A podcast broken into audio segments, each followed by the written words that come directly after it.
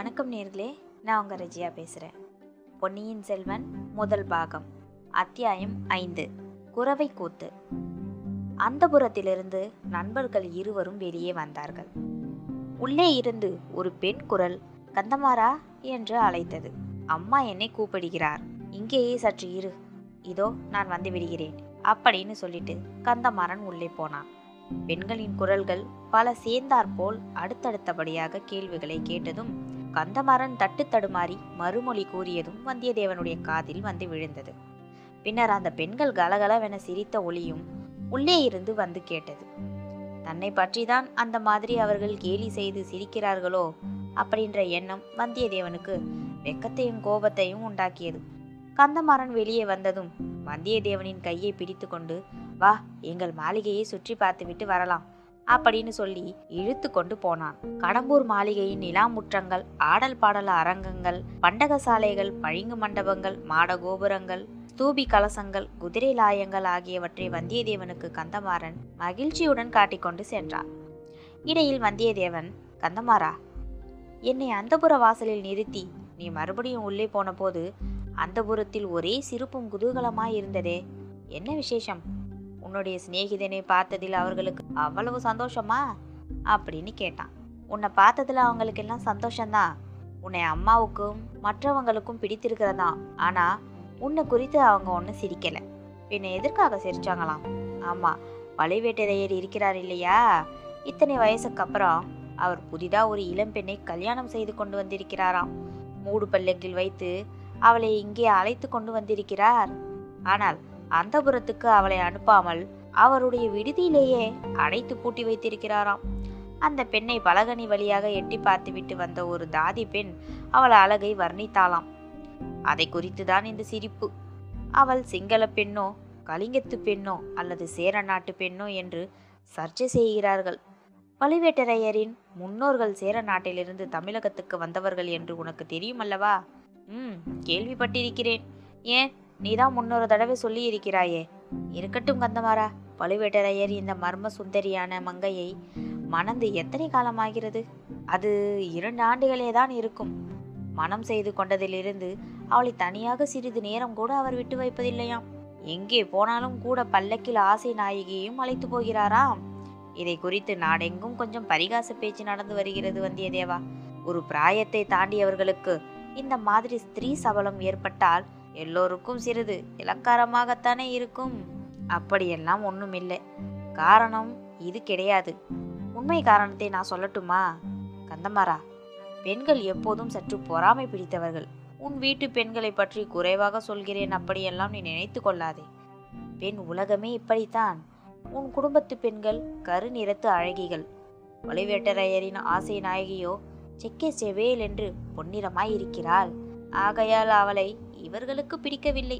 அது காரணமாக வேறு ஏதேதோ கதையை சுட்டி காட்டுகிறார்கள் நீ நம்பாதே. அட இது என்ன விந்தை? உனக்கு எப்படி அவளுடைய நிறத்தை பற்றி தெரியும்? அவளை நீ பார்த்திருக்கிறாயா என்ன? எங்கே எப்படி பார்த்தாய்? பழுவேட்டரையருக்கு மட்டும் இது தெரிந்தால் உன் உயிர் உன்னுடையதல்ல. பிறகு அவருடையதா? கந்தமாரா இதற்கெல்லாம் நான் ஒன்றும் பயந்தவன் அல்ல. அது உனக்கு தெரியும் இல்லையா? அதோடு நான் ஒன்றும் அனுசித்தமான காரியம் எதுவும் செய்யவில்லையே. வீரநாராயணபுரத்தில் பழுவேட்டரையரின் பரிவாரங்கள் சாலையோடு சென்றபோது கூட்டத்தோடு கூட்டமாய் நானும் சாலை ஓரமாக ஒதுங்கி நின்று பார்த்து கொண்டிருந்தேன். யானை குதிரை பல்லக்கு பரிவட்டமெல்லாம் நீங்கள் அனுப்பி வைத்த மரியாதையாலாமே? அது உண்மையா? ம் ஆமாம் ஆமாம். நாங்கள் தான் அனுப்பி வைத்தோம். அதனால் என்ன இப்போ?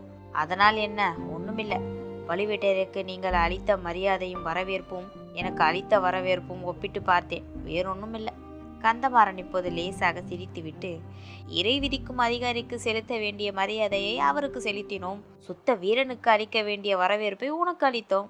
ஒரு காலத்தில் முருகன் அருளால் நீ இந்த வீட்டுக்கு மருமக பிள்ளையானால் தக்கவாறு மாப்பிள்ளை மரியாதையை செய்து வரவேற்போம் என்றான். பிறகு வேறு என்னமோ சொல்ல வந்தாய். அதற்குள் பேச்சு மாறிவிட்டது. ஆம் பழுவேட்டரையுடைய ஆசை நாயகி நல்ல சிவப்பு நிறம் என்று சொன்னாயே அது எப்படி உனக்கு தெரியும்? அதுவா? கடம்பூர் மாளிகையின் கரிய பெரிய மத்தகஜத்தின் மீது பழுவேட்டரையர் எருமைக்கடா மீது யமதர்மன் வருவது போல் வந்து கொண்டிருந்தாரா? அப்போது என்னுடைய ஞாபகம் எல்லாம் அவர் மேலேதான் இருந்தது. ஒரு காலத்தில் அவரை போல் நானும் ஆக வேண்டும் என்று மனோராஜ்யம் செய்து கொண்டிருந்த போது அடுத்தாற்போல் ஒரு மூடு பல்லக்கில் வந்தது பார். மூடு பல்லக்கில் யார் வரக்கூடும் என்று நான் யோசித்துக் கொண்டிருக்கும் போதே பல்லக்கின் திரையை உள்ளிருந்து ஒரு கை சிறிது விலக்கியது விலக்கிய திரை வழியாக ஒரு முகம் தெரிந்தது. கையும் முகமும் நல்ல பொன்னிறமாய் இருந்தன. அவ்வளவுதான் நான் பார்த்ததெல்லாம். நீ இப்போது சொன்னதிலிருந்து அந்த பெண்தான் பழுவேட்டரையரின் ஆசை நாயகி என்று யூகிக்கிறேன். வந்தியத்தேவா நீ அதிர்ஷ்டக்காரன். ஆண் பிள்ளை எவனும் அந்த பலுவூர் இளையராணியை கண்ணாலும் பார்த்ததில்லை என்று பேச்சு. ஒரு வினாடி நேரமாவது அவள் கரத்தை முகத்தையும் நீ பார்த்தாயல்லவா? சரி பார்த்த வரையில். அவள் எந்த தேசத்திலே பிறந்த சுந்தரியாயிருக்கலாம் என்று உனக்கு ஏதாவது உத்தேசம் தோன்றுகிறதா? அந்த சமயம் நான் அதை பற்றி யோசிக்கவில்லை கந்தமாரா இப்போது எண்ணி பார்க்கும்போது அவள் ஒருவேளை காஷ்மீர் தேசத்து பெண்ணாயிருக்கலாம் அல்லது கடல்களுக்கு அப்பால் சாவகம் கடாரம் யவனம் மிசிரம் முதலிய நாடுகளில் இருந்து வந்த பெண்ணரசியாகவும் இருக்கலாம் என்று தோன்றுகிறது. ஒருவேளை அரபு தேசத்து பெண்ணாக இருந்தாலும் இருக்கலாம். அந்த நாட்டிலேதான் பெண்கள் பிறந்தது முதலாவது. இறக்கும் வரையில் முகமூடி போட்டே வைத்திருப்பார்களாம். அந்த சமயம் எங்கேயோ சமீபத்திலிருந்து வாத்தியங்கள் முழக்கம் கேட்க தொடங்கியது. புல்லாங்குழல் பறை உடுக்கை ஆகியவை சேர்ந்து சப்தித்தன. ஆமாம் இது என்ன முழக்க சத்தம்? அப்படின்னு வந்தியத்தேவன் கேட்க தெரியாதா? குறவை கூத்து நடக்கப் போகிறது நண்பா. அதற்கு ஆரம்ப முழக்கம்தான் இது. நீ குறவை கூத்து பார்க்க விரும்புகிறாயா? அல்லது சீக்கிரம் உணவு அருந்திவிட்டு நிம்மதியாக படுத்து தூங்குகிறாயா? ஆழ்வார்க்கடியான் குறவை கூத்தை பற்றி குறிப்பிட்டது அந்த சமயம் வந்தியத்தேவனுக்கு நினைவு வந்தது. குறைவை கூத்து நான் பார்த்ததே இல்லை. கட்டாயம் பார்க்க வேண்டும் என்றான். அந்த நண்பர்கள் இன்னும் சில அடி தூரம் சென்று ஒரு திருப்பத்தில் திரும்பியதும் குறவை கூத்து மேடை அவர்களுடைய கண்களுக்கு புலனாயிற்று. மேடைக்கு முன்னால் சபை கூடவும் தொடங்கிவிட்டது. சுற்றிலும் அரண்மனை சுவரும் கோட்டை கொத்தளங்களின் மதிலும் சூழ்ந்த இடத்தில் வெண்மணல் விரித்த விசாலமான முற்றத்தில் குறவை கூத்து மேடை அமைக்கப்பட்டிருந்தது. மேடையின் கோழியைப் போலும் மயிலைப் போலும் அன்னத்தைப் போலும் சித்திரங்கள் போட்டு அலங்கரித்திருந்தார்கள். செந்நில்லை வறுத்த வெள்ளிய பொறிகள் மஞ்சள் கலந்த திணையரிசிகள் பல நிற மலர்கள் மணிகள் முதலியவற்றினாலும் அந்த மேடையை அழகுபடுத்தியிருந்தார்கள். குத்து விளக்குகளுடன் தீவர்த்திகளும் சேர்ந்து எரிந்து இருளை விரட்ட முயற்சி செய்து கொண்டிருந்தது. ஆனால் நறுமண அகில் புகையுடன் தீவர்த்தி புகையும் சேர்ந்து மூடு பனியைப் போல் பரவி தீபங்களின் ஒளியை மங்க செய்தன.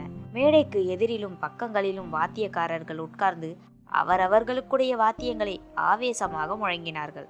மலர் மனம் அகில் மனம் வாத்திய முழக்கம் எல்லாமாக சேர்ந்து வந்தியத்தேவனுடைய தலையை சுற்றும்படி செய்துவிட்டது. கேட்கும் நமக்கே சுற்றுகிறதல்லவா?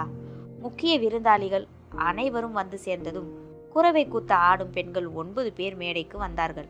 ஆட்டத்திற்கு தக்கவாறு தனது உடம்பை இறுக்கி ஆடைகளை அணிந்து உடம்போடு ஒட்டிய ஆபரணங்களையும் பூண்டு கொண்டு கால்களில் சிலம்பணிந்து கன்னி கடம்பம் காந்தல் குறிஞ்சி செவ்வலரி ஆகிய முருகனுக்கு உகந்த மலர்களை அவர்கள் சூடியிருந்தார்கள். மேற்கூறிய மலர்களினால் கதம்பமாக தொடுத்த ஒரு நீண்ட மலர் மாலையினால் ஒருவரை ஒருவர் பிணைந்து கொண்டவாறு அவர்கள் மேடையில் வந்து நின்றார்கள். சிலர் கைகளில் சந்தன மரத்தினால் செய்த வர்ணம் கொடுத்த அழகிய பச்சை கிழிகளை லாவகமாக ஏந்தி கொண்டிருந்தார்கள். சபையோருக்கு வணக்கம் செய்துவிட்டு பாடவும் ஆடவும் தொடங்கினார்கள். முருகனுக்குடைய புகழை கூறும் பாடல்களை பாடினார்கள். முருகனுடைய வீர செயல்களை பாடினார்கள். சூரபத்மன் கஜமுகன் முதலிய அசுரகணங்களை கொன்று கடல் நீரை வற்ற செய்த வெற்றிவேலன் திறத்தை பற்றி பாடினார்கள். தேவலோகத்து கன்னியர் பலரும் முருகனை மணந்து கொள்ள தவங்கிடந்து வருகையில் அந்த சிவகுமாரன் மண்ணுலகத்தில் தமிழகத்துக்கு வந்து காட்டில் தினைப்புணம் காத்து நின்ற மலைக்குறவர் மகளை மணந்து கொண்டதை புகழ்ந்து பாடினார்கள். வேலவனுடைய கருணை திறத்தை கொண்டாடினார்கள். இத்தகைய பாடலும் ஆடலும் பறை ஒழியும் குழல் ஒழியுமாக சேர்ந்து பார்த்திருந்தவர்களை எல்லாம் வெறி கொள்ள செய்துவிட்டது. பசியும் பிணியும் பகையும் அழிக மழையும் வளமும் தனமும் பெருக என்ற வாழ்த்துகளுடன் குறவை குத்து முடிந்தது பெண்கள் மேடையிலிருந்து இறங்கி சென்றார்கள். பின்னர் தேவராளன் தேவராட்டி எனும் ஆடவனும் பெண்ணும் வேலநாட்டம் ஆடுவதற்காக மேடை மீது வந்து நின்றார்கள். அவர்கள் இரத்த நிறமுள்ள ஆடைகளை உடுத்தியிருந்தார்கள். செக்க சிவந்த இரத்த நிறமுள்ள செவ்வல்லரி பூமாலைகளை சூட்டிக் கொண்டிருந்தார்கள். நெற்றியில் செந்நிற குங்குமத்தை அப்பிக் கொண்டிருந்தார்கள். அவர்களுடைய வாய்களும் வெற்றிலை பாக்குகளை மென்றதினால் சிவந்து இரத்த நிறமாக காணப்பட்டன. கால்கள் கோவை பழம் போல சிவந்திருந்தன. முதலில் சாந்தமாகவே ஆட்டம் ஆரம்பித்தது. தனித்தனியாகவும் கைகளை கோத்து கொண்டும் ஆடினார்கள். நேரமாக ஆக ஆட்டத்தின் வெறி மிகுந்தது. மேடையின் மீது ஒரு பக்கத்தில் சாத்தியிருந்த வேலை தேவராட்டி கையில் எடுத்துக்கொண்டாள் தேவராளன் அதை அவள் கையிலிருந்து பிடுங்க முயன்றான். தேவராட்டியோ தடை செய்தாள். இறுதியில் தேவராளன் மேடை அதிரும்படியாக ஒரு பெரிய குதி குதித்துவிட்டு ஒரு பெரிய தாண்டல் தாண்டி தேவராட்டி கையில் இருந்த வேலை பிடுங்கி கொண்டான். தேவராட்டி அந்த வேலை கண்டு அஞ்சிய பாவனுடனேயே மேடையிலிருந்து இறங்கிவிட்டார் பிறகு தேவராளன் தனியே மேடை மீது நின்று கையில் வேல் பிடித்து வெறியாட்டமாடினான் சூரன் முதலிய அசுர கணங்கள் தவிடுபொடியாகி விழுந்தனர். அறுக்கப்பட்ட சூரன் தலை திரும்ப திரும்ப முளைத்தது. முளைக்க முளைக்க வேலனுடைய உக்கிரம் அதிகமாக வளர்ந்தது.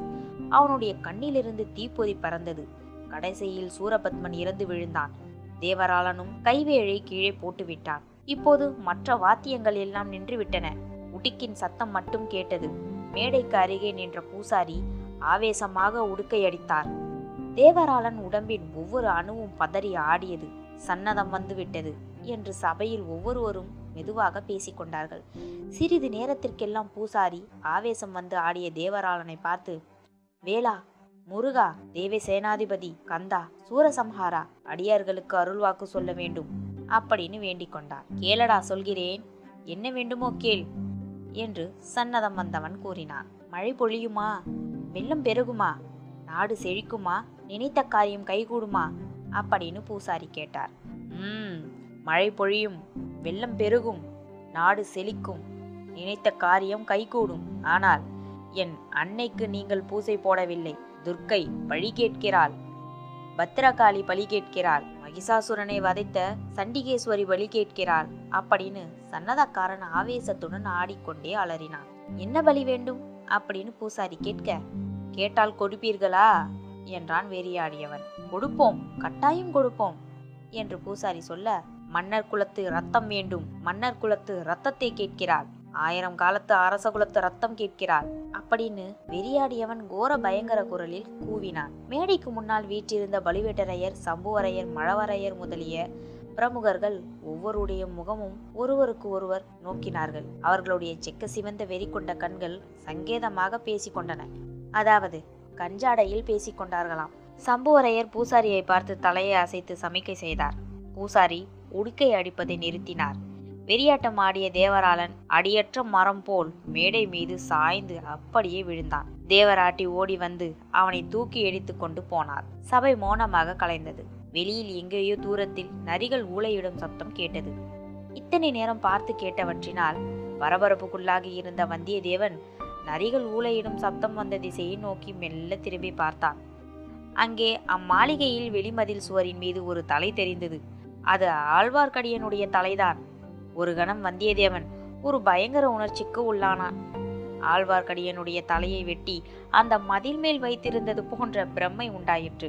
கன்னிமைகளை மூடி திறந்து பார்த்தபோது அந்த தலையை அங்கே காணவில்லை. அத்தகைய வீண் சித்த பிரம்மைக்கு தான் உள்ளானது குறித்து வெட்கமடைந்தான் இதுவரை அனுபவித்து அறியாத வேறு பல வகை உணர்ச்சிகளும் அவன் உள்ளத்தை கலங்க செய்தன. இன்னும் சில சுவாரஸ்யமான பேச்சுவார்த்தைகளை பற்றியும் வரப்போகும் அத்தியாயத்தில் காண்போம். நன்றி நேர்களே வணக்கம்.